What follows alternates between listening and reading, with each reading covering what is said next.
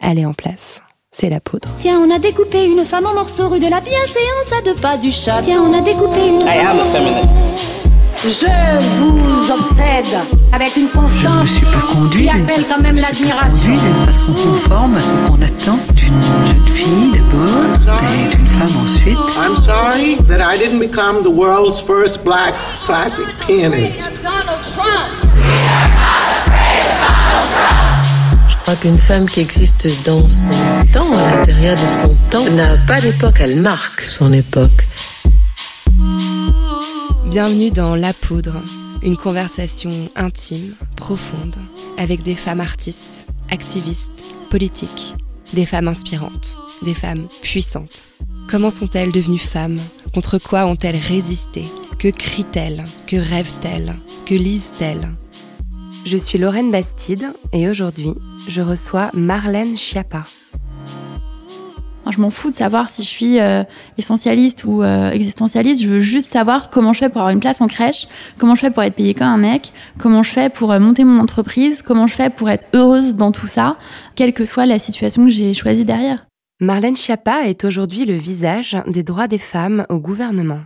Elle succède à de grandes figures de l'imaginaire collectif féministe, comme Françoise Giroud ou Yvette Roudy. Cette fonction qu'elle occupe ne va pas de soi. Elle n'existe que depuis 1974 en France et a même disparu à certaines périodes, comme par exemple pendant toute la présidence de Nicolas Sarkozy, François Fillon étant Premier ministre. Simple rappel. Il n'a pas été évident de trouver un temps pour la poudre dans l'emploi du temps de ministre de Marlène Schiappa. Mais au prix de quelques heures d'attente dans le quartier de la rue Sainte-Dominique, où se trouve le secrétariat d'État à l'égalité femmes-hommes, j'ai réussi à lui voler une heure pleine. Nous avons mis ses conseillers à la porte et nous nous sommes assises dans son bureau. Même si son portable s'est mis à vibrer avec insistance à la fin de cette heure, notre discussion a été sincère, joyeuse et surtout détachée de l'actualité brûlante. Elle vous permettra, je crois, de mieux comprendre le parcours atypique d'une jeune blogueuse devenue ministre. Avec Marlène Schiappa, nous avons parlé de biberon, de littérature érotique et d'ambition. Marlène Schiappa, vous êtes secrétaire d'État chargée de l'égalité entre les femmes et les hommes. Cette fonction, vous l'exercez à un moment important pour les droits des femmes. La parole se libère sur le viol, sur le harcèlement, deux sujets que vous connaissez très bien. Les questions féministes sont au premier plan et vous êtes en première ligne. Marlène Schiappa, voilà ce dont je ne vais pas parler avec vous aujourd'hui. La laïcité, le harcèlement de rue, l'âge du consentement sexuel, les accusations de viol contre des membres du gouvernement, l'écriture inclusive, le voile, la PMA, le traitement médiatique du féminicide. Ces sujets sont importants, mais vous exprimez à leur sujet assez régulièrement dans les médias, donc je renvoie les auditrices et auditeurs qui seraient intéressés sur votre position sur ces sujets vers les médias en question. Ici, si vous le voulez bien, nous allons parler de vous. Et parler de vous, c'est parler du parcours d'une militante féministe de longue date. Je le sais parce que je vous connais de longue date. La première fois que je vous ai rencontré, c'était en 2010, dans un événement du magazine Elle, où je travaillais à l'époque. Vous étiez là en tant que créatrice du blog devenu association Maman Travail, dont nous reparlerons tout à l'heure. La première question que j'aimerais vous poser, c'est est-ce que la ministre que j'ai face à moi est très différente de cette jeune femme de 2010 Euh, oui, euh, c'est pas une question de ministre ou pas ministre, mais je dirais que forcément, en huit ans, euh, on évolue. J'ai un enfant de plus, euh, j'ai eu un parcours d'élu euh, de maire adjointe entre-temps, j'ai créé d'autres entreprises, j'ai écrit d'autres livres, j'ai appris des choses dans ma vie personnelle. Donc ouais, forcément, on n'est pas la même à 27 ans et on n'est pas la même en 8 ans, on évolue beaucoup, je pense, ouais. Alors dans la poudre, on essaye toujours un peu de remonter en arrière pour comprendre comment se sont construites les femmes qui aujourd'hui font le 21e siècle. Vous, vous avez grandi à Paris, dans le quartier de Belleville. C'était comment de grandir à Belleville? Bah, c'était pas mal en fait. Euh, moi, j'ai passé effectivement toutes mes premières années euh, dans le 19e arrondissement et euh, dans une cité HLM, voilà, où on avait vraiment pas énormément d'argent parce que quand je suis née, euh, mon père maintenant est historien, il est président d'un institut de recherche. Quand je suis née, il était euh, militant syndical et euh, il s'occupait du courrier à la caisse d'allocation familiale. Et ma mère était instite, euh, elle sortait juste de son premier stage d'institutrice. Elle surveillait les cantines et les garderies pour gagner un peu plus d'argent. Et rapidement, j'ai eu des petites sœurs, des frères et voilà, on était tous dans la même chambre. Voilà, la vie en, cité de l'époque, des années 80. Vous étiez l'aînée de la famille? Ouais, je suis l'aînée, ouais. Mm. Alors, vous venez de le faire d'ailleurs. Vous parlez souvent de votre père dans vos interviews et euh, on comprend qu'il vous inspire. Hein. C'est quand même une sacrée figure intellectuelle et militante. Hein. Vous nous l'avez rappelé, docteur en histoire, spécialiste du mouvement anarchiste, euh, membre de l'organisation communiste internationaliste. Qu'est-ce que vous lui devez à ce papa?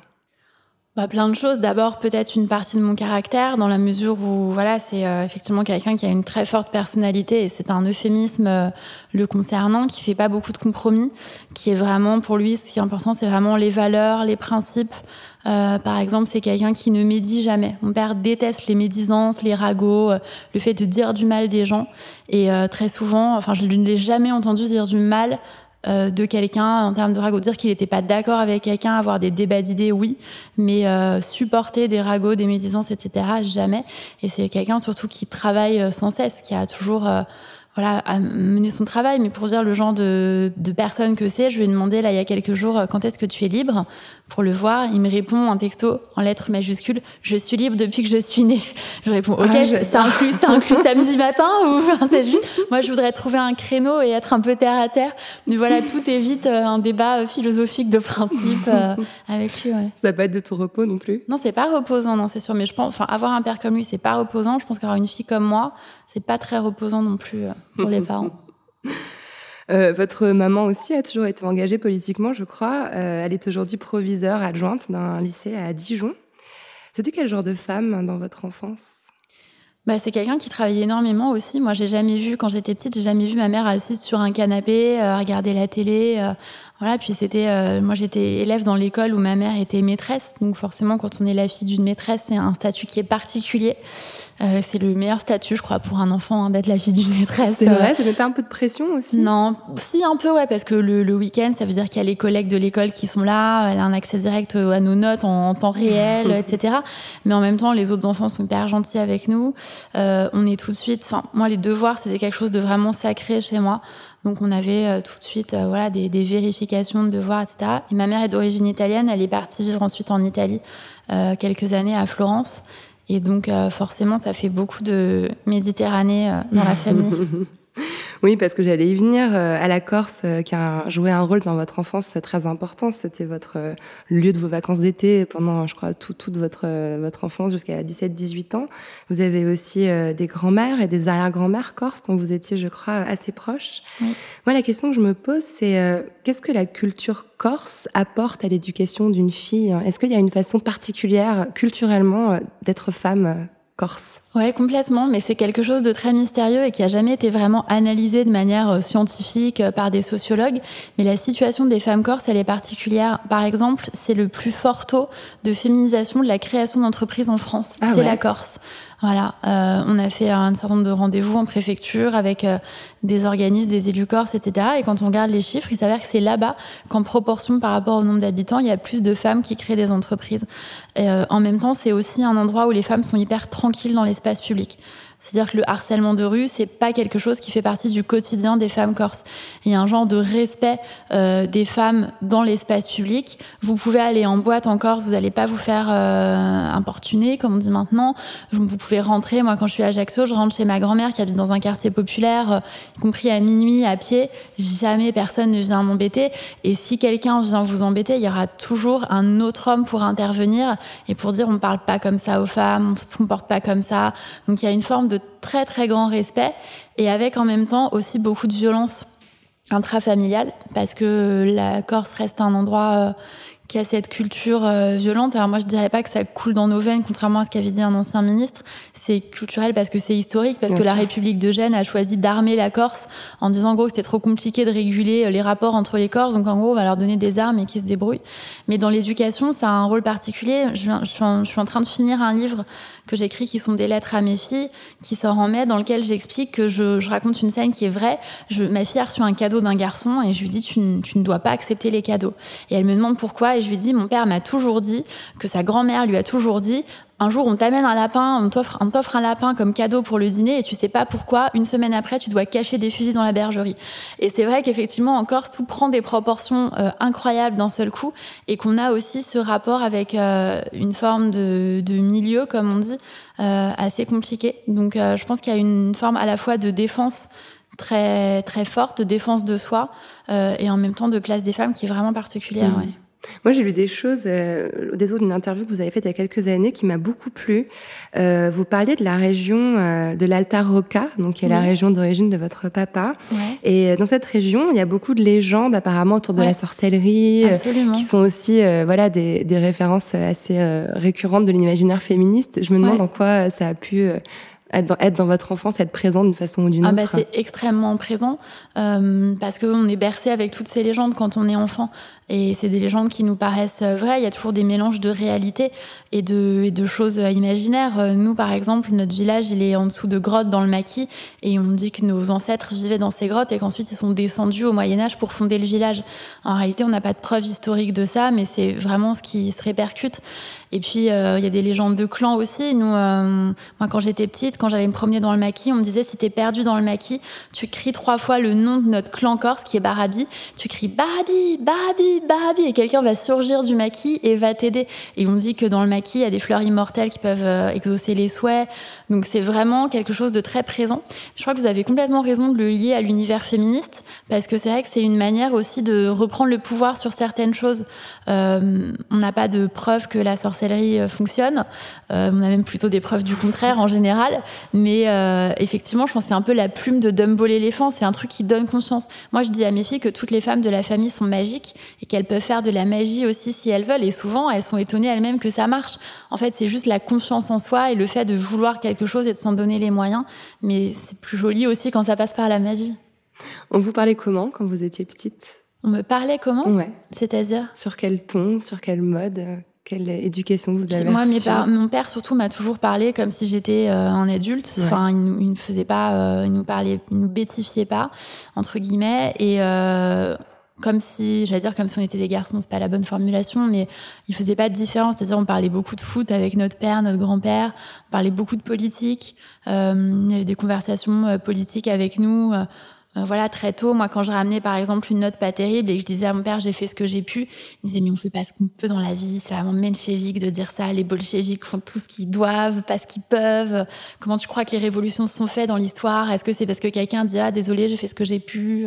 Donc voilà, c'était vraiment, euh, on avait vraiment quelque chose de très politisé, très engagé en tout cas donc la, même des, des, des, notions de philosophie politique assez complexes comme ça, vous étiez tout de suite euh, inculquée presque ouais, euh, toute petite. Quoi. Moi, le, le, poupon de ma petite sœur s'appelait Gorbatchev. il avait un, une tache de vin sur le front. On avait des, notre père nous ramenait des, des foulards euh, Robespierre, euh, des congrès dans lesquels il allait. On a fait des manifs hyper petites. Moi, la blague familiale, c'est dire que, il paraît que quand j'étais petite, je croyais que Trotsky, c'était un ami de la famille. tellement mon père disait tout le temps, euh, Trotsky a dit, ou euh, Marx a dit. Je disais, quand est-ce que Trotsky et Marx, ils viennent manger Enfin, voilà, un jour, je suis rentrée dans le salon de mes parents, j'ai vu qu'il y avait un, ils étaient avec des amis. J'ai dit, ah, c'est les réunions de la cellule départementale. Ils me disent, non, c'est juste des amis qui boivent un verre. Mais voilà, on a vraiment baigné dedans complètement. Donc en fait, beaucoup de travail, beaucoup d'intellectualisme, j'allais dire, ou de ouais. philosophie politique, et, et, des émotions? Ou ça empêchait peut-être un peu les émotions, le fait qu'il y ait non, autant non, de... des émotions aussi, ouais, bien sûr, oui. Enfin, mon père, quelqu'un de très sensible. Donc euh, oui, mes grands-parents aussi. En plus, enfin c'est hyper cliché ce que je veux dire, mais en même temps c'est vrai. On est méditerranéen, donc euh, on exprime beaucoup nos émotions. Ouais. Et en plus, le père de mes filles est marseillais, euh, d'origine aussi un peu italienne, pied noir, etc. Donc nous, on est beaucoup dans la théâtralisation. Enfin nous, on n'est pas, on prend pas sur nous quand on n'est pas content. Euh, c'est les portes qui claquent, les cris, etc. C'est un mode de communication. En fait, on a appris que ça. On sait fonctionner que comme ça. Alors, j'ai l'impression que vous avez eu une drôle de période à la sortie de l'adolescence. Euh, en mettant bout à bout les informations que j'ai glanées, à 17 ans, vous passez les concours de la gendarmerie nationale. Heureusement sans succès. Hein. Euh, à non, 10... je les ai pas passés, en fait, je les ai préparés. Vous avez et, envisagé euh, je me suis de les désisté. passer. Mais ouais, je les ai préparés, j'allais à la caserne et tout, ouais, je, je, j'ai fait le parcours et tout. Alors, je continue après, peut-être que ouais. vous vous expliquerez. Hein. Euh, à 18 ans, vous vous présentez aux élections municipales à Paris sur oui, une liste associative. Ouais.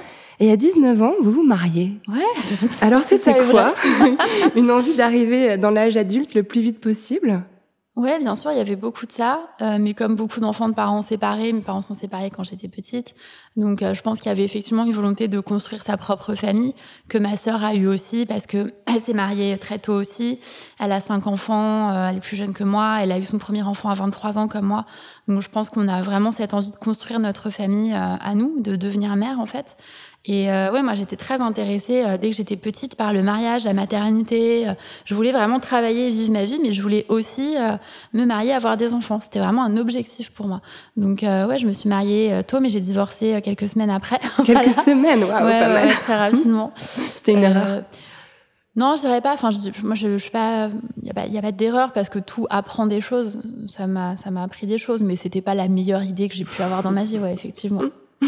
Et la gendarmerie, c'était une forme de rébellion, j'imagine, par bah rapport ouais, à l'éducation très des à gauche. Qui sont, euh, très très à gauche, qui sont trotskistes. Quand vous dites euh, j'allais fumer une cigarette, euh, père vous dit ok vas-y fume.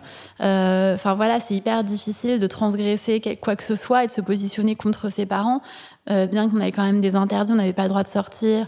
Bon, la première fois que je suis allée en boîte de nuit, j'étais déjà mère de famille parce que Ah jusqu'à oui. mes 18 ans, j'avais pas le droit de sortir le soir. Ah ouais. Mais euh, effectivement, c'était peut-être aussi une forme de, de rébellion, puis d'intérêt aussi. J'aime, j'ai un- une forme d'attrait aussi pour. euh, j'ai du mal à, supporter la hiérarchie ou l'autorité sur moi si je la trouve pas légitime. Et je crois que c'est très générationnel ça. Mais en revanche, moi, j'aime bien avoir euh, de l'autorité, euh, voilà, incarner quelque chose euh, qui soit lié à ça. Donc euh, la gendarmerie, c'était c'était quelque chose de très très intéressant.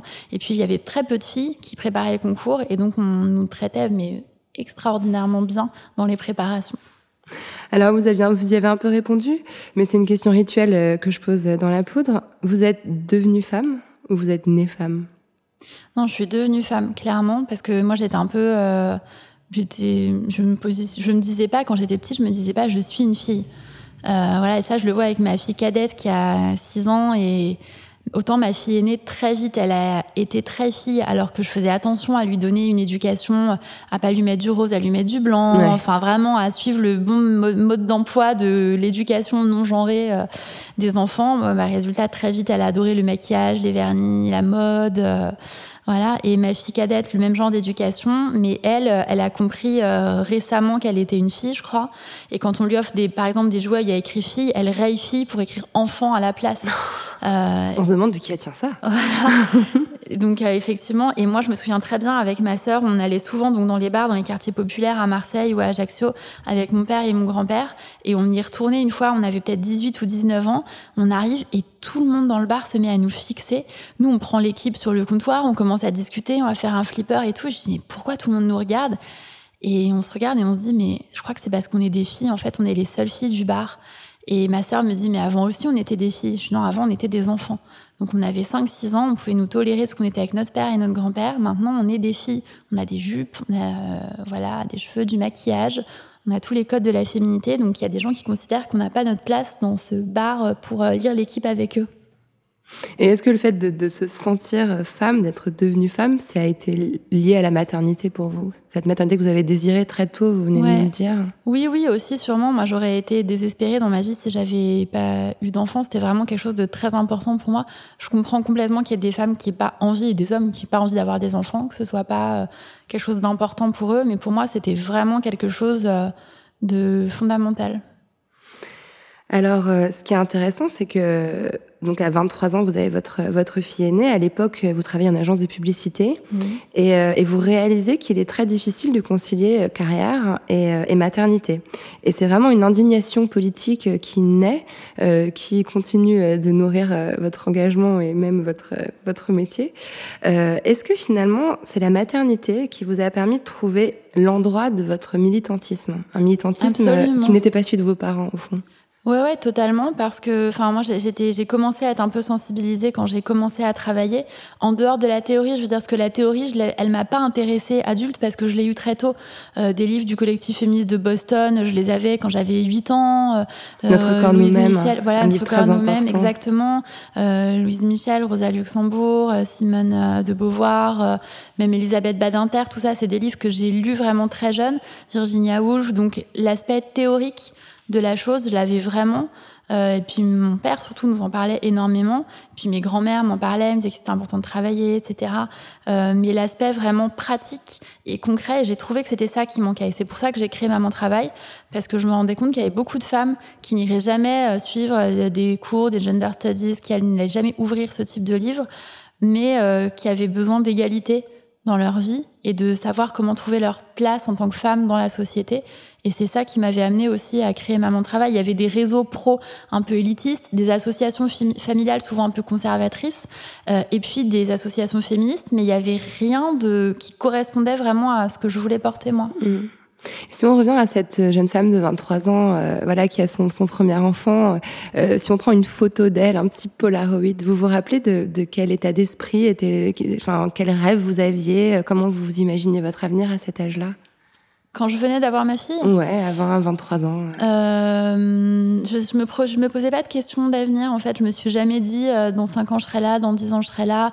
Enfin, de toute façon, même si j'avais pu imaginer quelque chose, si quand j'étais à la maternité, si on m'avait dit en fait tu vas créer un réseau qui s'appellera Maman Travail, ça va cartonner, tu auras plein de monde, tu vas écrire euh, en 10 ans, tu auras écrit 15 livres, dont un roman adapté au cinéma par Mélissa Torio, et tu vas être nommé au gouvernement par le président de la République ça m'aurait paru totalement surréaliste. Mais il y a une phrase qui dit J'ai jamais rêvé du succès, j'ai toujours travaillé pour ça.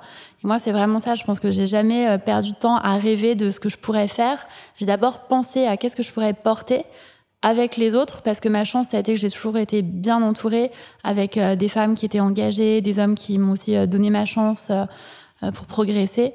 Et je pense que c'était ça. Avant tout, c'était qu'est-ce qu'on porte et comment on travaille pour le porter. Le mot travail, vous l'avez prononcé déjà une bonne dizaine de fois depuis le début de l'interview. C'est une valeur qui est vraiment importante pour vous. J'ai l'impression que, enfin, en, en, préparant l'interview, je me suis rendu compte que c'était vraiment euh, le point cardinal un peu de votre, de votre vie, même, euh, j'avais envie de dire. Ouais, ouais, complètement. Mon mari m'a traité staccanoviste hier. Ouais. Euh, mais oui, oui, complètement, parce que je pense que je sais pas fonctionner autrement. En fait, je fais partie de ces gens. Un peu flippants qui savent pas prendre de vacances. Je prends pas de week-end. Euh, là, j'ai fait, j'ai voulu aller faire un pique-nique avec des amis dimanche au but de Chaumont pour la première fois depuis hyper longtemps. Et en fait, j'ai oublié mon téléphone portable. Et euh, j'ai failli vraiment rentrer chez moi, refaire une heure de trajet pour aller le chercher. Finalement, j'ai renoncé. Bel acte manqué, bravo. voilà, tout le monde s'est moqué de moi en disant Ah, elle va pas travailler pendant deux heures, euh, ça va, elle, elle, va faire un AVC, c'est pas possible, etc. Ça, vous l'aviez déjà à l'époque? Moi, ça, je l'ai toujours eu, vraiment, ouais. euh, tout le temps. Si j'ai pu. Euh, enfin, à la base, je veux dire, à la base, j'ai rien pour moi. À la base, je suis une fille qui grandit dans une cité HLM, euh, on est toutes les sœurs dans la même chambre, avec euh, des parents de la classe moyenne, voire d'un milieu plutôt populaire où on n'a pas beaucoup d'argent. En tout cas on a un, capital culturel mais on n'a pas du tout d'argent on n'a pas de patrimoine. Euh, je connais personne j'ai aucun réseau j'ai pas de diplôme parce que euh, je me marie je divorce et puis euh, tous mes diplômes je les ai acquis en cours du soir ensuite un par un. Mais à la base quand j'ai 18 19 ans et que j'arrive chez Havas j'ai absolument il y a rien dire, la probabilité pour que j'arrive à faire ce que j'ai fait, elle est de 0,01%. Et si j'ai réussi à faire tout ça, c'est que j'ai travaillé sans cesse, j'ai passé plein de diplômes, j'ai pris plein de cours, j'ai fait plein de formations, j'ai toujours voulu m'améliorer, je suis toujours, j'ai toujours été prête à refaire, à remettre euh, mon, métier sur l'ouvrage pour euh, faire mieux, pour euh, progresser, pour écouter ce que les gens avaient à me recommander. Donc ouais, je pense que le travail, c'est ce qui permet aussi de faire avancer ce qu'on défend. Mmh. Alors, euh, bon, bah, on passe quelques étapes euh, parce que vous allez vite, vous faites beaucoup, beaucoup de choses. Euh, en, déjà 35 ans, il y a tellement d'aléas à votre carrière. Mais en gros, après la naissance de votre enfant, donc vous quittez la boîte dans laquelle vous travaillez à l'époque, vous montez une autre entreprise, vous travaillez comme rédactrice indépendante, vous lancez un premier blog, les, passion les Passionnariats, Ouais. Le premier féminin sans pub, sans régime et sans Paris Hilton. On est en 2006 hein, à l'époque et ouais. enfin euh, voilà, j'adore. Et en 2008, vous créez donc le réseau Maman Travail hein, qui deviendra et est toujours une association euh, très active. Et moi, ce qui me fascine, c'est son nom. Maman Travail, c'est une proposition féministe extrêmement précise. J'ai l'impression. Complètement, ouais, c'est un segment comme on dit en marketing. Mais euh, alors, il y avait deux choses. D'abord, effectivement, quand je dis que j'ai appris, c'est quand j'ai créé lespassionnariats.com, ça n'a pas du tout marché. Mais alors pas du tout. Alors que moi, j'avais vraiment, enfin, j'étais partie de chez Aurore SCG pour créer ça. C'était vraiment mon projet. J'ai mis de l'argent dedans, j'ai mis de l'énergie, des nuits blanches, etc. Et ça n'a pas marché. Et du coup, j'ai vraiment réfléchi euh, aux raisons qui avaient fait que ça n'avait pas marché. Et notamment, il y avait le nom, parce que euh, une passionnariat, euh, c'est, on sait ce que c'est, mais quand quand on dit en radio, par exemple, ou en télé, j'ai un site qui s'appelle lespassionnariats.com, allez voir ce que c'est. Un, c'est trop long. Deux, les gens comprennent pas, il faut vraiment articuler. Et trois, euh, on comprend pas de quoi ça parle tout de suite. Ça tilte pas chez les gens. On se dit pas, ah, bien sûr, ça parle de tel truc. Et du coup, je me suis tout de suite dit, si un jour je remonte un autre site, je lui donnerai un nom hyper simple, hyper clair, avec des mots de la vie de tous les jours que les gens comprendront. Et donc, Maman Travail, ça correspondait complètement à ça. Et ça correspondait à quoi, Passionnariat, pour vous? En fait, euh, c'est le nom. Euh, la Passionnariat, c'était un personnage donc, qui était euh, Dolores Ibaruri Gomez et qui était une femme politique très à gauche, qui avait eu, je crois, cinq enfants et qui a énormément milité politiquement pour la lutte contre les injustices sociales, etc. Et puis, il y avait aussi un truc un peu second degré, dire que souvent, on me disait que j'étais une passionnariat de quelque chose avec un ton un peu moqueur. Et en gros, l'idée pour moi, c'était de dire que, ouais, on est passionnariat de plein de sujets. Et il y avait des rubriques de lecture, culture, cinéma, tout sauf euh, justement du people et euh, des régimes. Euh, et je pensais que ça pouvait correspondre à une attente de certaines femmes. Et à l'époque, ça ne se faisait pas du tout. Ah On est, à peine au début du moment où les magazines féminins ont, vous le savez très bien, des sites internet. On est vraiment à l'époque, il y a glamourparis.com, il y avait un L.fr, mais qui n'était pas un mag en ligne, qui était un site vitrine. Et je crois que c'était tout à ce moment-là. Et là, je lance ça en, en prenant un contre-pied, mais voilà, pas comme il faut. Et du coup, Maman Travail, l'idée, c'était de dire justement que euh, je pense qu'on est peut-être euh, une génération qui aspirait vraiment à la conciliation. On a eu la génération un peu des working girls, ou en tout cas présentée comme ça. Avant, il y avait les la génération où on se réalisait uniquement comme mère. Euh, et là, je, je, faisais le constat qu'on est une génération qui a envie de faire les deux plutôt bien de rien négocier, de pas se laisser culpabiliser non plus, de pas se laisser avoir par cette double injonction de vous devez travailler énormément, avoir une super carrière, mais aussi être une très bonne mère qui fait des petits pots, maison, etc. Euh, et l'idée, c'était de fédérer les femmes autour de ça pour partager des conseils les unes les autres, mais aussi pour agir comme un lobby politique. Et on est allé voir euh, des députés, des ministres, des maires. On a créé un pacte transparence crèche pour faire en sorte que le fait d'accéder à une place en crèche, ce soit plus transparent, plus fluide et plus facile pour les parents. Donc l'idée, c'était vraiment d'être concret et quotidien. C'est vrai que Maman Travail, en fait, je, enfin, en, regardant effectivement euh, tout ce que vous venez de décrire, euh, les pétitions que vous avez lancées, il y avait beaucoup d'ateliers qui étaient organisés, vous avez fait des conférences, écrit des livres. Ça a été un peu votre école politique, j'ai l'impression. Ça, ça vous a aussi permis de vous construire l'expérience, je pense, que vous appliquez aujourd'hui euh, dans vos fonctions actuelles. Oui, oui, bien sûr, puisque l'idée, c'était de voir comment on pouvait faire vivre des sujets. On a travaillé, euh, fait des propositions euh, sur des lois. Enfin, on a fait vraiment des choses. Euh, l'idée, c'était de faire exister le sujet, en tout cas dans le débat public et politique.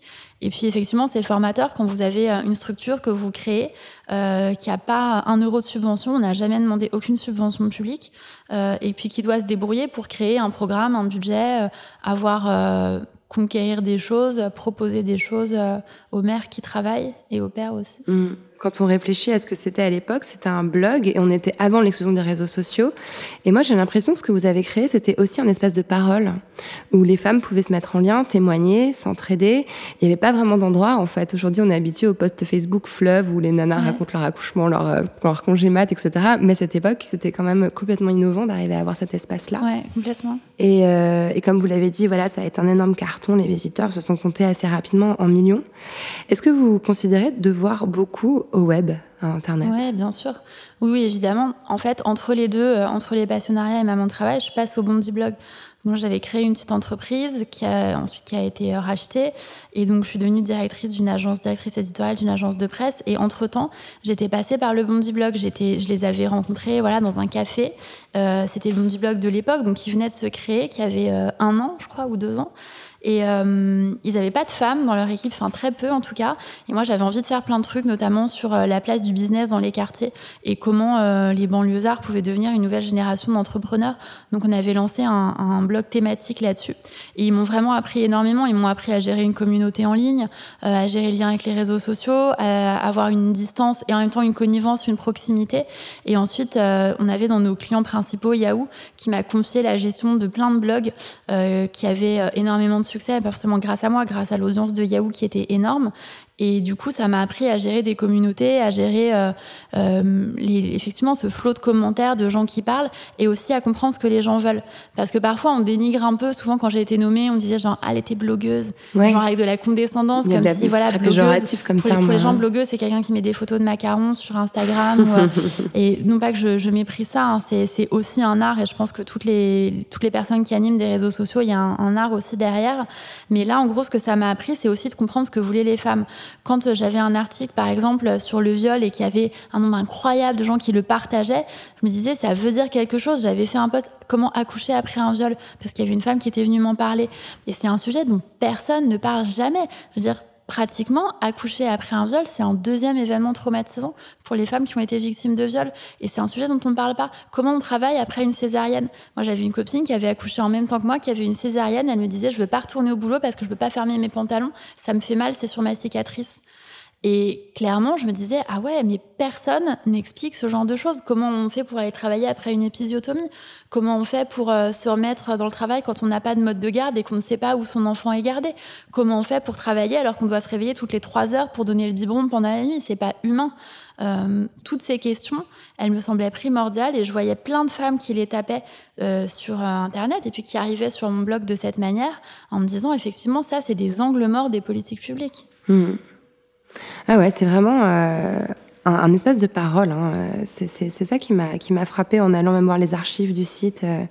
Et donc cette façon euh, de dire que vous êtes voilà construite par Internet, vous l'assumez on n'est jamais construit que par un truc, mais c'est vrai qu'on veut, on est dans une époque où on veut nous réduire. On m'a dit effectivement, j'étais construite par mon père d'extrême gauche, par les blogs, par ouais. le Bondilogue, par le maire du Mans, euh, pour qui j'ai été élue pendant euh, cinq ans, par Emmanuel Macron, parce que j'ai fait sa campagne et donc j'ai travaillé euh, pour lui avec ses codes, sa manière, euh, ce qu'il incarne, sa vision du pays. Donc on n'est jamais construit que par une chose. Il y a toujours un, un, amas d'énormément de choses. Mmh.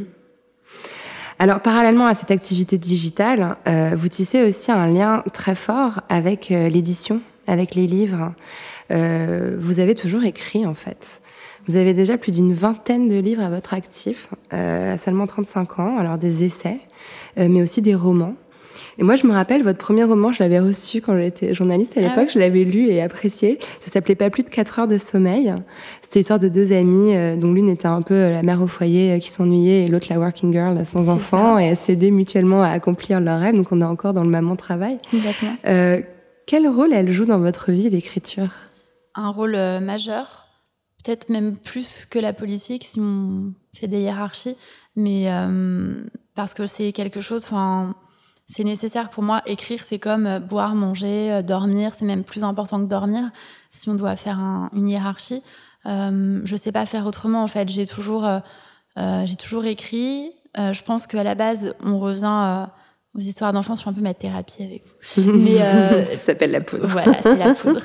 D'abord parce que euh, je pense que quand on a, c'est ça pour faire Zola, mais quand on n'a pas beaucoup d'argent, on n'a pas, voilà, si peut-être que si mes parents avaient été très riches, m'avaient inscrit à des stages d'équitation ou enfin des trucs que faisaient des copines après, ou si j'avais fait euh, comme mes copines quand j'étais au lycée dans le 16e, parce que j'avais une dérogation, elles partaient le week-end faire euh, des week-ends shopping à Londres. Nous, on avait déjà à peine de quoi payer la cantine, donc des week-ends shopping à Londres, c'était complètement surréaliste. Et du coup, moi, souvent, j'écrivais, c'était mon loisir en fait, c'était ma manière de m'exprimer et euh, c'était euh, mon occupation. Donc j'ai toujours écrit petite des histoires, des lettres, euh, énormément, et j'ai toujours gardé cette habitude et je sais pas faire euh, autrement que ça en fait. Et je suis aussi peut-être passionnée par les gens et ça c'est le point commun, je pense, entre l'écriture et la politique, c'est que la vie des gens m'intéresse. Quand je croise des gens dans la rue, j'ai tout le temps envie de savoir qui ils sont, où ils vont, à quoi ils pensent, qu'est-ce qu'ils ont fait ce matin, quels sont leurs enjeux euh, dans la vie.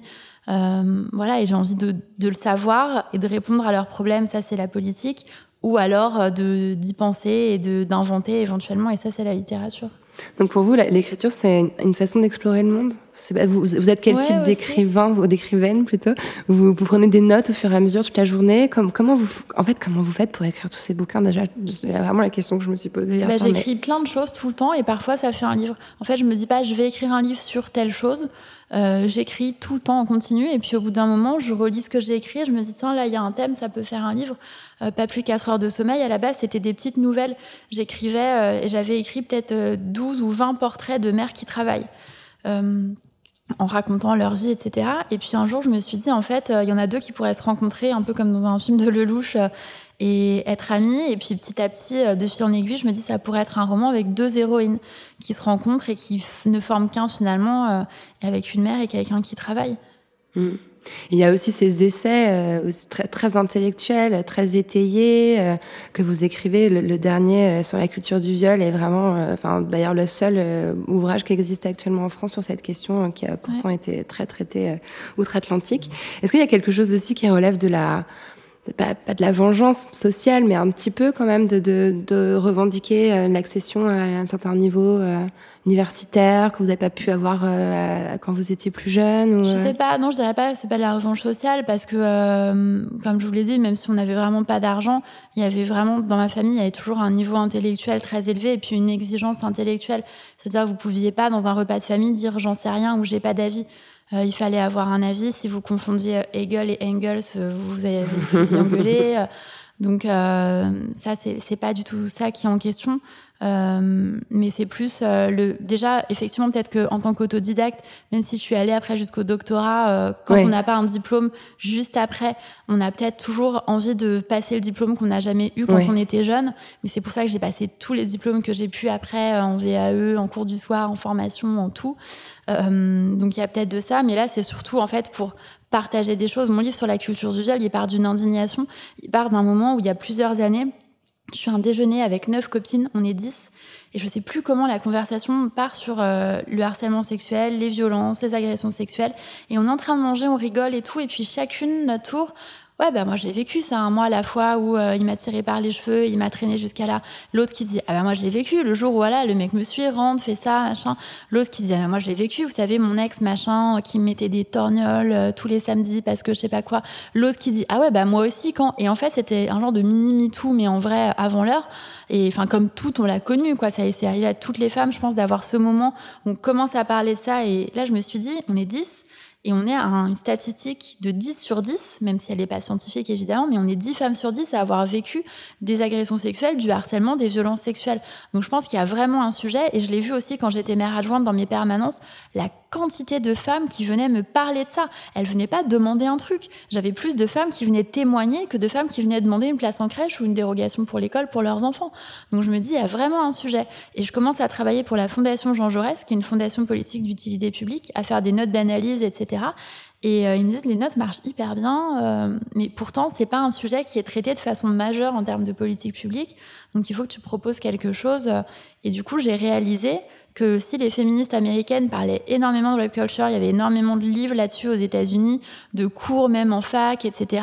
En France, c'était vraiment un sujet qui n'était pas traité. du coup, j'avais envie de proposer ma définition de la culture du viol en France avec des exemples aussi français et de montrer comment euh, ça c'était présent en permanence dans la société française. Mmh.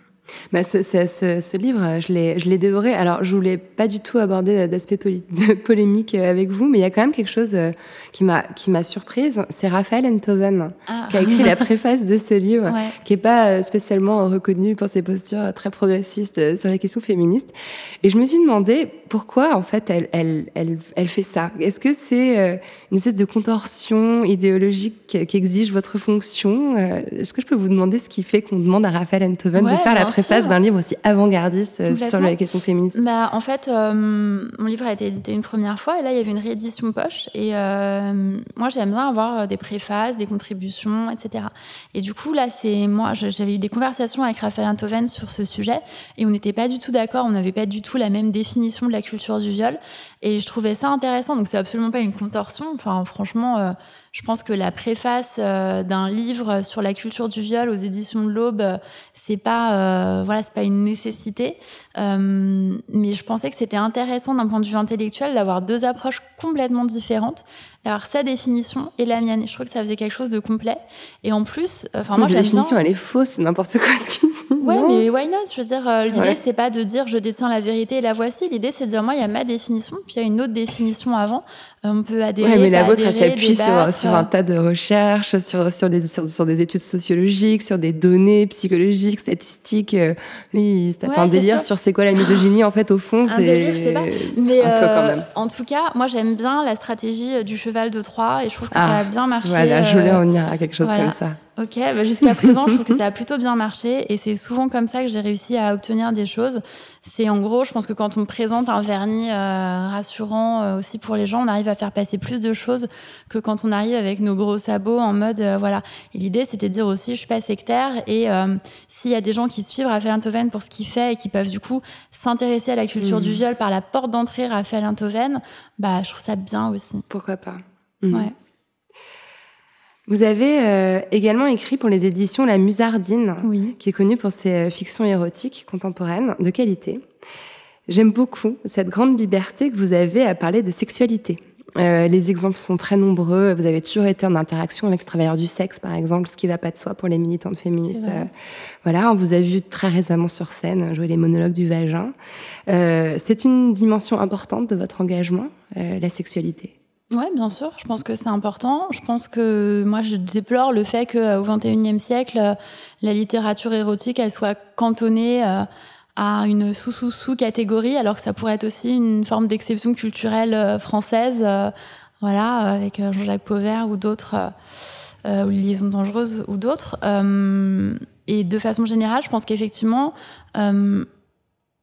le mouvement féministe, même s'il n'est pas monolithique et il n'est pas d'un bloc, mais je pense que c'est important de lier euh, le féminisme à la question du corps des femmes et à la question de la manière dont les femmes doivent arrêter d'avoir honte de leur propre corps.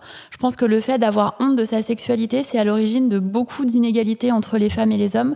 Euh, le fait qu'on dise, par exemple, euh, aux jeunes filles, aux ados, en gros, qu'on leur fasse honte d'avoir leurs règles.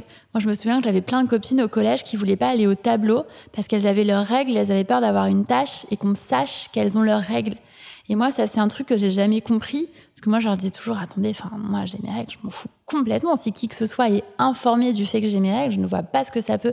Je, n'éprouvais pas cette espèce de gêne et de honte que mes copines éprouvaient. Et je me, disais, mais les pauvres, c'est terrible, elles se briment de plein de choses. Euh, et je pense qu'effectivement, quand on joue les monologues du vagin à Bobino avec euh, Roselyne Bachot et Myriam El Khomri, c'est aussi pour euh, porter ce message politique euh, du corps des femmes, de dire quand on commence par dire votre corps vous appartient, c'est aussi ça. Et moi, je crois que dans la sexualité, il y a une forme d'inégalité encore très forte entre les femmes et les hommes, puisque les hommes sont toujours vus comme, en gros, euh, euh, les, ceux qui désirent et les femmes comme les sujets de désir ou de non-désir et jamais comme des objets désirants, jamais comme responsables de leur propre désir et de leur propre plaisir. Et je pense que quand on considérera que le corps des femmes est important, euh, qu'elles ont le droit de décider pour leur propre corps, qu'elles n'ont pas à avoir honte de leur corps, qu'elles n'ont pas à s'excuser de leur corps, qu'elles n'ont pas à cacher leur corps, euh, etc., je pense qu'on aura fait vraiment un gros progrès. Leur corps et leur désir. Ouais, complètement leur désir, leur plaisir aussi. Euh, dans la représentation euh, hétéronormée euh, du rapport sexuel entre une femme et un homme, on voit dans les films et même dans la plupart de la littérature, le rapport sexuel s'arrête quand l'homme a terminé entre guillemets. Et du coup, je me dis comment on éduque toutes ces jeunes filles à leur propre plaisir? Comment on leur dit que, euh, comme disait Doc, Doc et ce n'est pas sale et comment elles peuvent se, réapproprier aussi leur corps. Ouais. Mmh.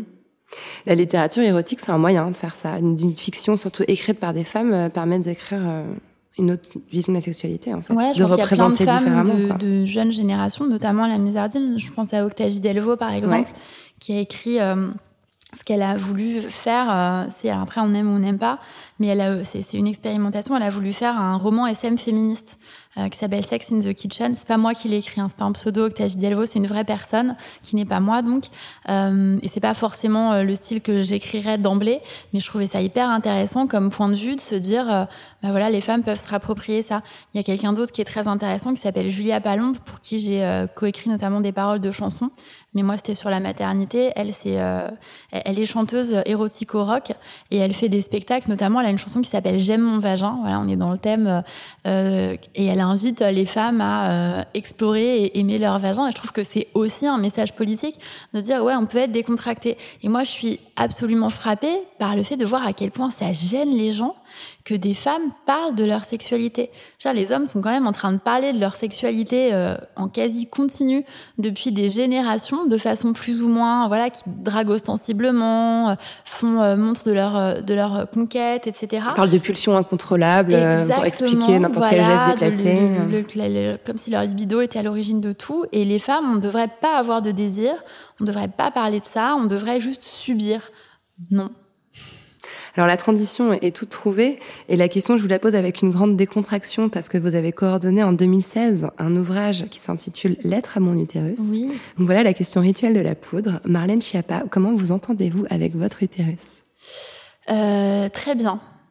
Euh, et effectivement, j'avais, euh, j'ai dirigé un livre pour la Musardine qui s'appelle Lettre à mon utérus, qui était euh, ma proposition. L'idée, c'était justement de répondre un peu au monologue du vagin. À l'époque, je savais pas que j'allais le jouer après, mais euh, je voyais que l'utérus jouait un rôle important dans la vie de beaucoup de femmes, de mes amies, que pour, tous les thèmes, que ce soit une amie qui avait souffrait d'endométriose, une qui avait un papillomavirus, une qui arrivait pas à avoir d'enfant, donc en fait son, son utérus ne voulait pas avoir d'enfant, une qui était hyper fertile à l'inverse et qui tombe enceinte hyper régulièrement, sur qui les contraceptifs ne marchent pas très bien, etc.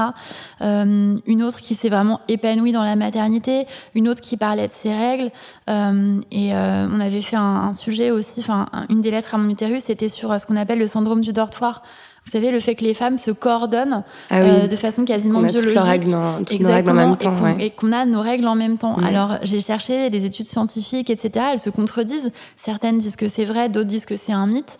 Mais quel- quoi qu'il en soit, je trouve ça incroyable de se dire qu'on a un peu un utérus connecté. Et ça n'existe qu'entre femmes. Les hommes n'ont pas ça. Il y a qu'entre femmes qu'on a ce truc où on s'aligne les unes sur les autres. Et ce que j'ai lu dans des recherches qui étaient publiées, c'était que ça ne marche que si on s'entend bien. Et je trouve ça, je sais pas si c'est vrai ou pas scientifiquement, mais je trouve ça incroyable de se dire que tu as une espèce de preuve de sororité euh, biologique qui se met en place. Il y avait aussi une, une femme transgenre dans Ouais. le recueil.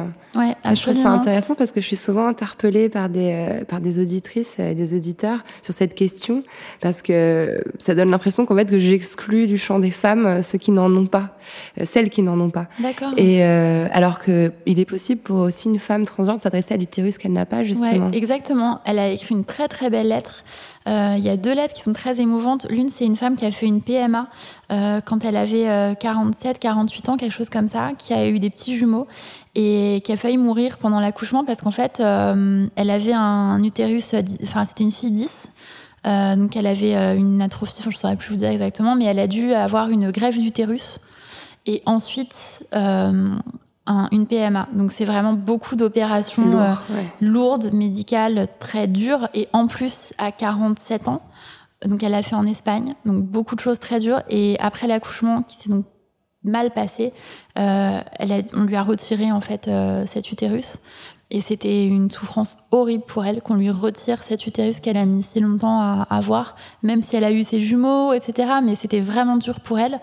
Et donc elle raconte ça. Et puis a la lettre de cette femme trans, effectivement, qui parle euh, à l'utérus qu'elle n'a pas et qu'elle aura jamais vraisemblablement, euh, en disant ce qu'il lui aurait apporté aussi.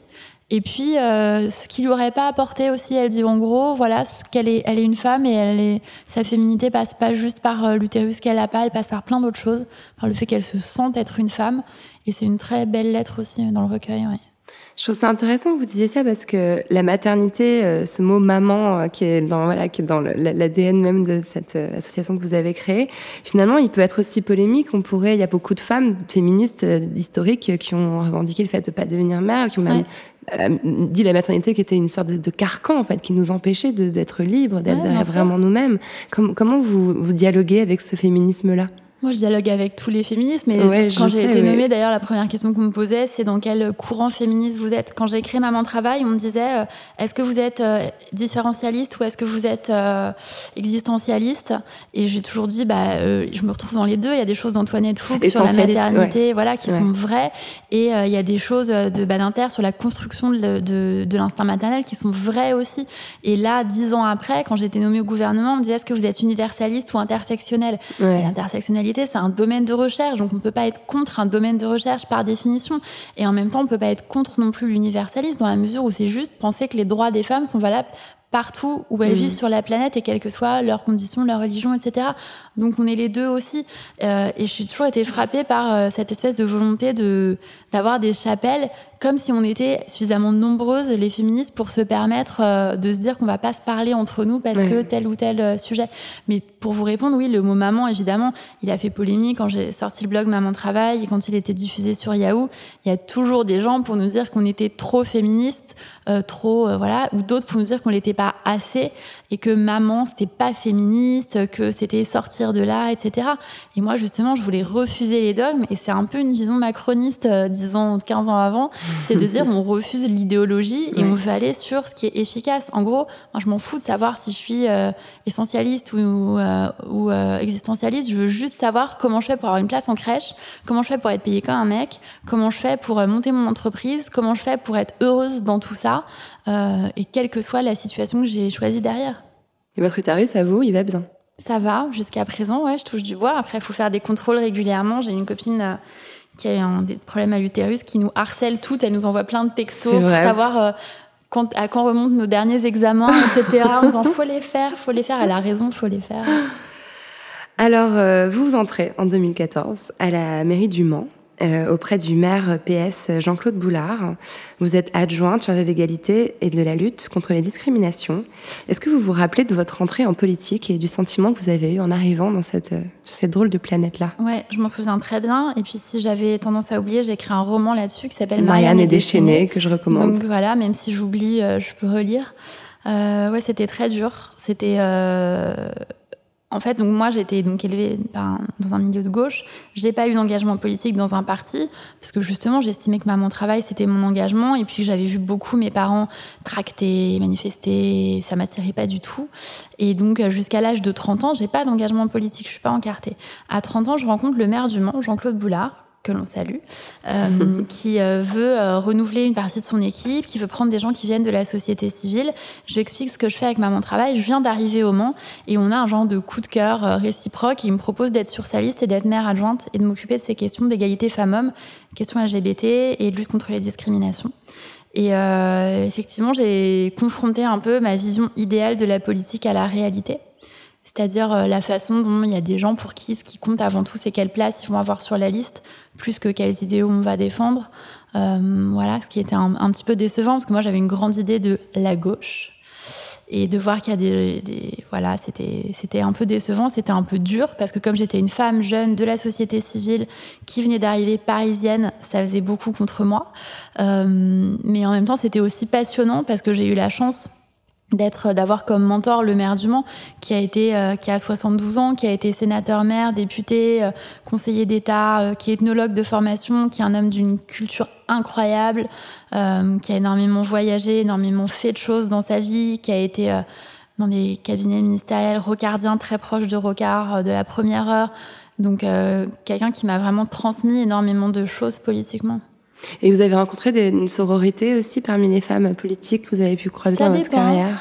Ça dépend. Euh, à la base, euh, pas énormément. Je trouve que les femmes sont beaucoup plus dures euh, entre elles que les hommes. Moi, à chaque fois que j'ai été attaquée de façon euh, sur, ma, sur le fait que je sois une femme, ça n'est pas arrivé beaucoup, mais les deux, trois fois où c'est arrivé, c'était par des femmes et pas par des hommes. Mais en même temps, il y a aussi effectivement une sororité. Je peux vous donner plein d'exemples, genre Nicole Belloubet, la ministre de la Justice, je me casse un talon euh, dans une, une marche, sur la marche pour euh, venir avec Knoll, parce que les gens se marchaient dessus, etc. Bref, je me casse un talon et elle me donne le bras pour m'aider à marcher. Quelqu'un lui propose de ravancer dans le cortège et elle dit non, je vais pas laisser euh, ma collègue marcher toute seule. Elle a cassé son talon. Elle, me, elle reste avec moi euh, plus loin pour me donner le bras. C'est quand même euh, très sympa de sa part et des exemples comme ça, j'en ai pas mal, ouais. Mmh. Est-ce que vous vous rappelez, j'imagine que la réponse est oui, euh, de l'émotion que vous avez ressentie le jour où vous avez été nommé ministre par Emmanuel Macron? Ouais, j'étais plus- pas, j'avais pas vraiment d'émotion, j'étais plus tétanisée. Euh, c'était, euh, j'étais déjà j'étais épuisée parce que je sortais de quasiment un an de campagne présidentielle où j'étais en permanence euh, en porte-à-porte, en conférence, en réunion, en commission d'investiture pour choisir les 500 et quelques députés. Ouais. C'était des, des- des réunions de 8h, 9h, 10h, euh, épuisantes. On faisait des meetings euh, à Lyon, à Perpignan, à Lille. Il fallait bouger sans cesse. J'étais vraiment épuisée et euh, c'était c'était un, c'était un choc un peu... euh, pour moi d'être nommée, je m'y attendais un petit peu, mais ça a été quand même un, un genre de poids des responsabilités euh, très fort. Hmm. Dans, dans les euh, portraits qu'on lit de vous, on, en- on, on lit souvent le mot ambitieuse. C'est quelque Ouais. chose que vous, vous recevez comme un compliment? Ni l'un ni l'autre. En fait, moi, je me suis jamais demandé si j'étais ambitieuse. Je le lis effectivement dans les portraits. Dans les portraits, il y a des choses vraies et des choses euh, moins vraies. Je sais pas. J'imagine que je suis ambitieuse. J'imagine que si j'ai euh, écrit euh, 20 livres, si je suis nommée au gouvernement, si j'ai été, si j'ai fait plein de trucs en même temps, c'est sans doute que je dois être ambitieuse. Mais l'idée, c'est une ambition. Pourquoi? Euh, Pourquoi faire? Pour porter quoi? Je pense que si j'étais juste ambitieuse, j'aurais pas choisi comme spécialité euh, l'égalité femmes-hommes. C'est quand même pas le truc jusqu'à très récemment. L'égalité femmes, les droits des femmes, vous le savez très bien, c'est pas le truc le plus personne. porteur du monde.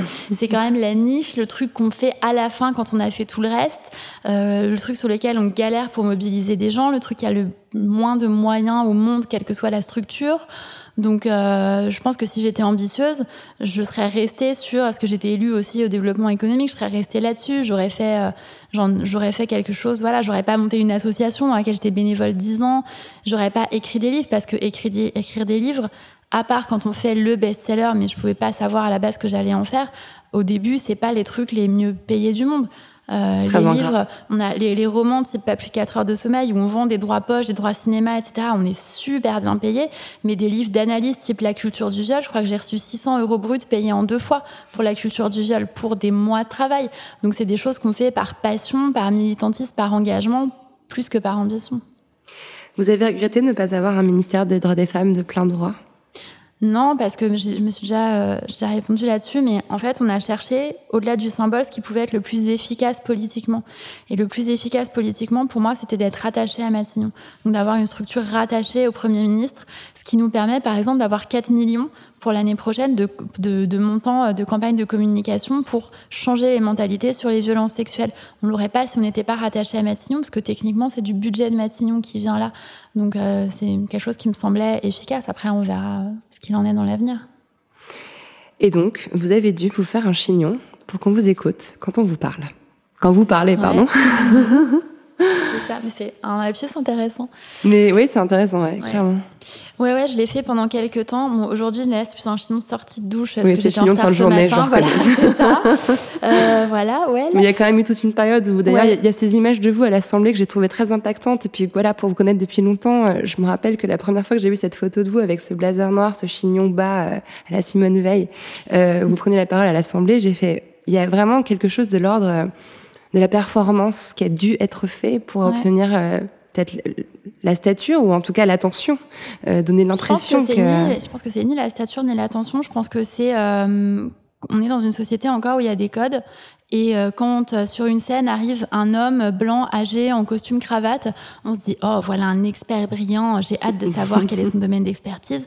Quand vous voyez arriver une nana euh, jeune, les cheveux détachés, en plus dont les, les deux seules choses que vous savez sur elle, c'est pas qu'elle a bossé comme un chien pendant dix ans, ou qu'elle est experte de ces sujets, c'est qu'elle avait un blog et qu'en plus elle a les cheveux longs un peu bouclés avec un minimum de racisme derrière aussi parce qu'au début on savait pas d'où j'étais originaire les gens tapaient Marlène Schiappa Maroc sur internet etc j'ai eu quand même des articles de l'extrême droite hyper violents disant que j'avais les cheveux étonnamment bouclés que j'avais le teint étrangement mat enfin des trucs euh, vraiment borderline et du coup je pense qu'il y a de ça il y a vraiment cette représentation euh, stéréotypée hyper encore sexiste et hyper euh, voilà on doit rentrer dans codes. classiste aussi, je dirais même. Complètement. Et du coup, je me suis dit, ok, vous voulez, euh, vous voulez me juger sur ça? Jugez-moi sur ça, il n'y a pas de problème. Je vais mettre une veste, je vais m'attacher les cheveux, je vais pas mettre de maquillage, je vais arriver le moins féminine possible.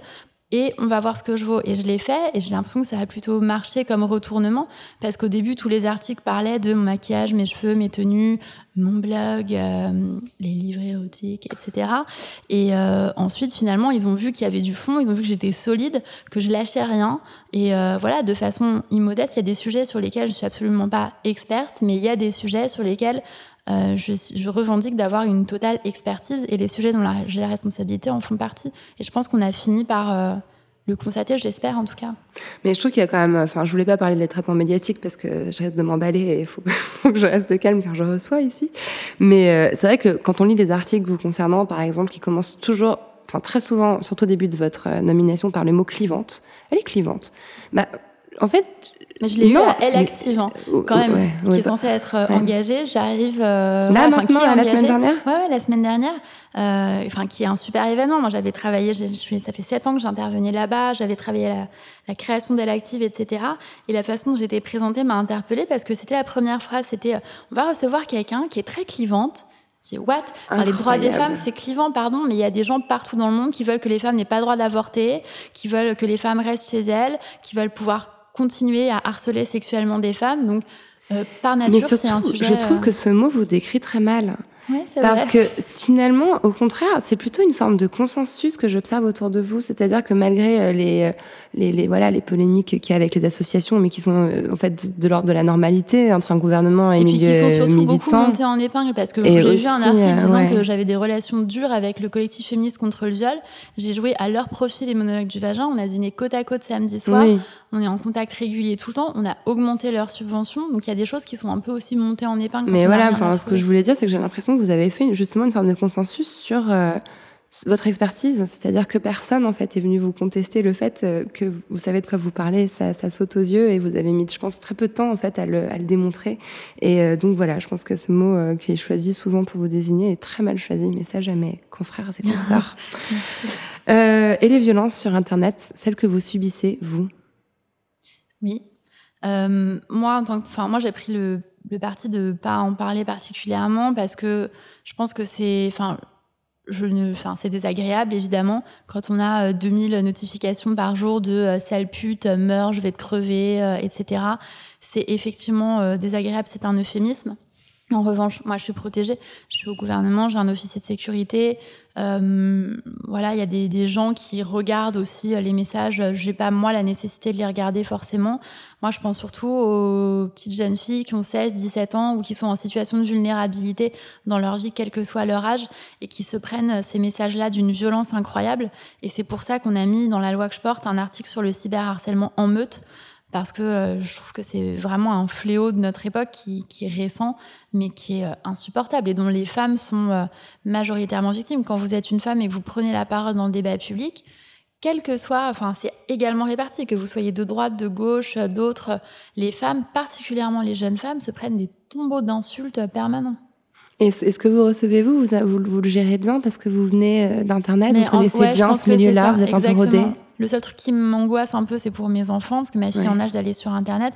Mais moi, j'ai commencé au Bondi Blog. Donc, si vous voulez, il y a dix ans, j'étais au Bondi Blog où on avait déjà la fachosphère, déjà euh, un site de fachosphère très connu que je vais pas citer pour pas leur faire de ah promotion, avait euh, mis en ligne des infos euh, personnelles sur moi et sur ma famille, avait mis mon numéro de téléphone, me, me donnait tous les surnoms les plus dégradants possibles parce que justement, je défendais les quartiers, les jeunes des quartiers populaires.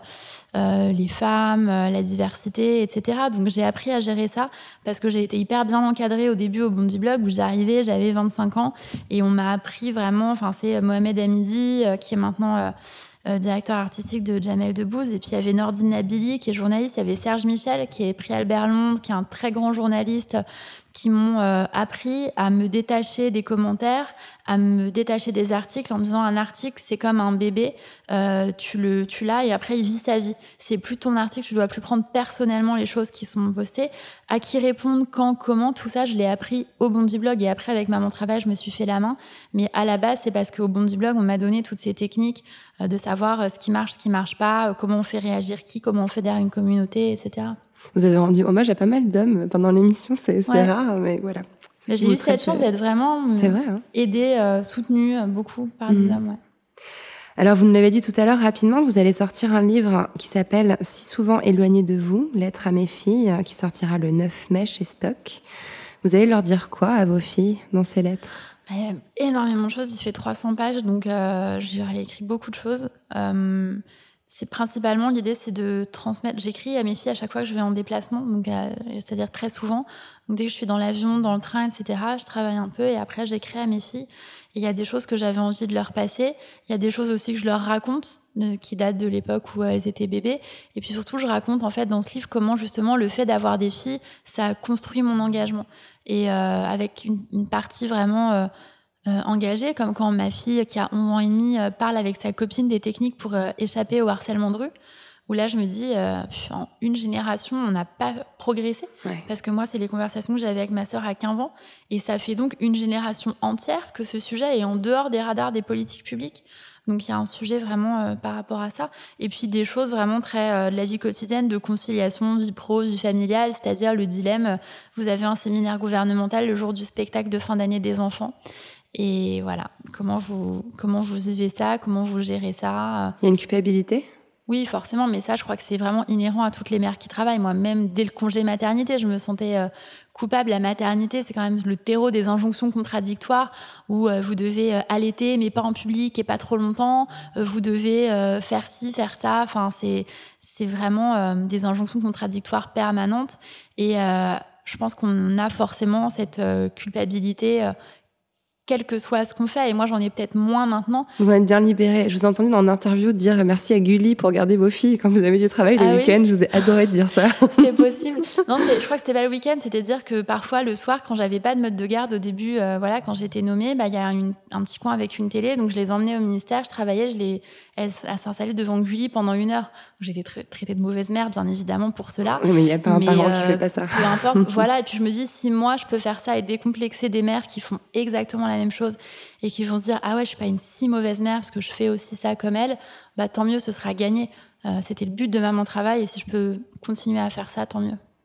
Est-ce que vous avez encore un peu parfois accès à votre chambre à vous? Euh, Virginia Woolf, euh, moyennement. Non, en fait, ce qu'on n'a pas, le- la chose dont on manque, je pense, quand on est au gouvernement, c'est de solitude. On n'est jamais seul. On est toujours avec euh, des conseillers qui sont adorables au demeurant, mais euh, avec un officier de sécurité. Euh, voilà, moi, j'ai très très longtemps, jusqu'à il y a peu de temps, j'ai pris le métro souvent pour venir ou pour me déplacer le week-end. Je me faisais engueuler par ma chef de cabinet qui me disait tu peux pas prendre le métro, c'est pas possible, tu le prends pas toute seule, t'appelles des officiers de sécurité, on t'entoure, etc. Un des premiers jours, je suis partie, enfin il était 13h30, je suis partie m'acheter un sandwich. Et tout le monde m'a cherché et ne savait pas euh, où j'étais. Et quand j'ai dit, mais en fait, je suis allée m'acheter un sandwich, tout le monde a ouvert des yeux énormes en disant, t'es ministre, tu vas pas t'acheter un sandwich, quelqu'un va l'acheter pour toi, ou quelqu'un t'accompagne si vraiment tu veux y aller toute seule. Mais moi, j'avais juste besoin d'aller marcher et m'acheter un sandwich, enfin, tout, à fait banalement, quoi. Et effectivement, le fait de voir un peu, euh, pas avoir la main sur ce qu'on fait et d'être tout le temps accompagné de beaucoup de gens, ça fait qu'on a on peut pas toujours se reconnecter à soi-même euh, directement. Vous arrivez parfois, vous avez des petites techniques, des, des choses qui vous permettent de vous retrouver euh, quelques minutes? Non, bah, j'écris beaucoup, du coup, c'est vraiment Ouais. ma manière euh, de me retrouver avec moi-même. Mais euh, voilà, j'arrive à gérer, je crois. C'est pas non plus. Voilà, je travaille, faut relativiser, je travaille pas à la mine. Euh, moi, j'avais une arrière-grand-mère qui était lingère. Euh, quasiment euh, pas payée euh, dans une famille au bord de l'Ouche quand elle était petite. J'avais une autre arrière-grand-mère qui, à l'âge de 8 ans, a dû prendre la responsabilité de sa famille parce que sa mère est morte et que c'était la sœur aînée et qu'elle a dû s'occuper de ses petits frères et sœurs alors qu'elle était elle-même encore une enfant et elle n'a pu jamais aller à l'école, elle a jamais rien fait pour elle, elle s'est toujours dévouée aux autres. Donc moi je crois que je peux pas. Enfin voilà, si mon pire problème c'est d'aller m'acheter un sandwich, ça va. Ça évoque quoi pour vous, la poudre? Euh, la féminité. Alors, je sais que c'est super cliché, mais euh, la poudre, avant tout, c'est la poudre, euh, voilà, la poudre des, des maquillages. voilà, c'est le, le- la féminité assumée, je dirais. Merci beaucoup, Marlène Merci Schiappa. à vous. Merci à Marlène Schiappa d'être venue faire parler la poudre avec moi. La poudre est une émission produite par Nouvelles Écoutes. Elle est réalisée par Aurore Meyer-Mailleux, avec à la préparation et à la prise de son Zisla Tortello. À la programmation, Laura Cuissard. Au mixage, Laurie Galigani. Le générique est un extrait de la chanson L'appétit de Bonnie Banane, produite par Gauthier Visiose. Si vous aimez l'émission, le mieux est de nous le dire avec des étoiles, 5 de préférence, sur iTunes. N'oubliez pas de nous rejoindre sur les réseaux sociaux. La Poudre a sa propre page Facebook. Nous sommes aussi sur Twitter, La Poudre NE, et sur Instagram, La Poudre TV, où nous partageons toutes les recommandations culturelles de nos invités. Pour ne louper aucun épisode de La Poudre, n'oubliez pas de vous inscrire à notre newsletter sur le site de Nouvelles Écoutes. Cliquez sur La Poudre, l'occasion de découvrir tous les autres podcasts que nous produisons. À très vite et continuez de faire parler la poudre.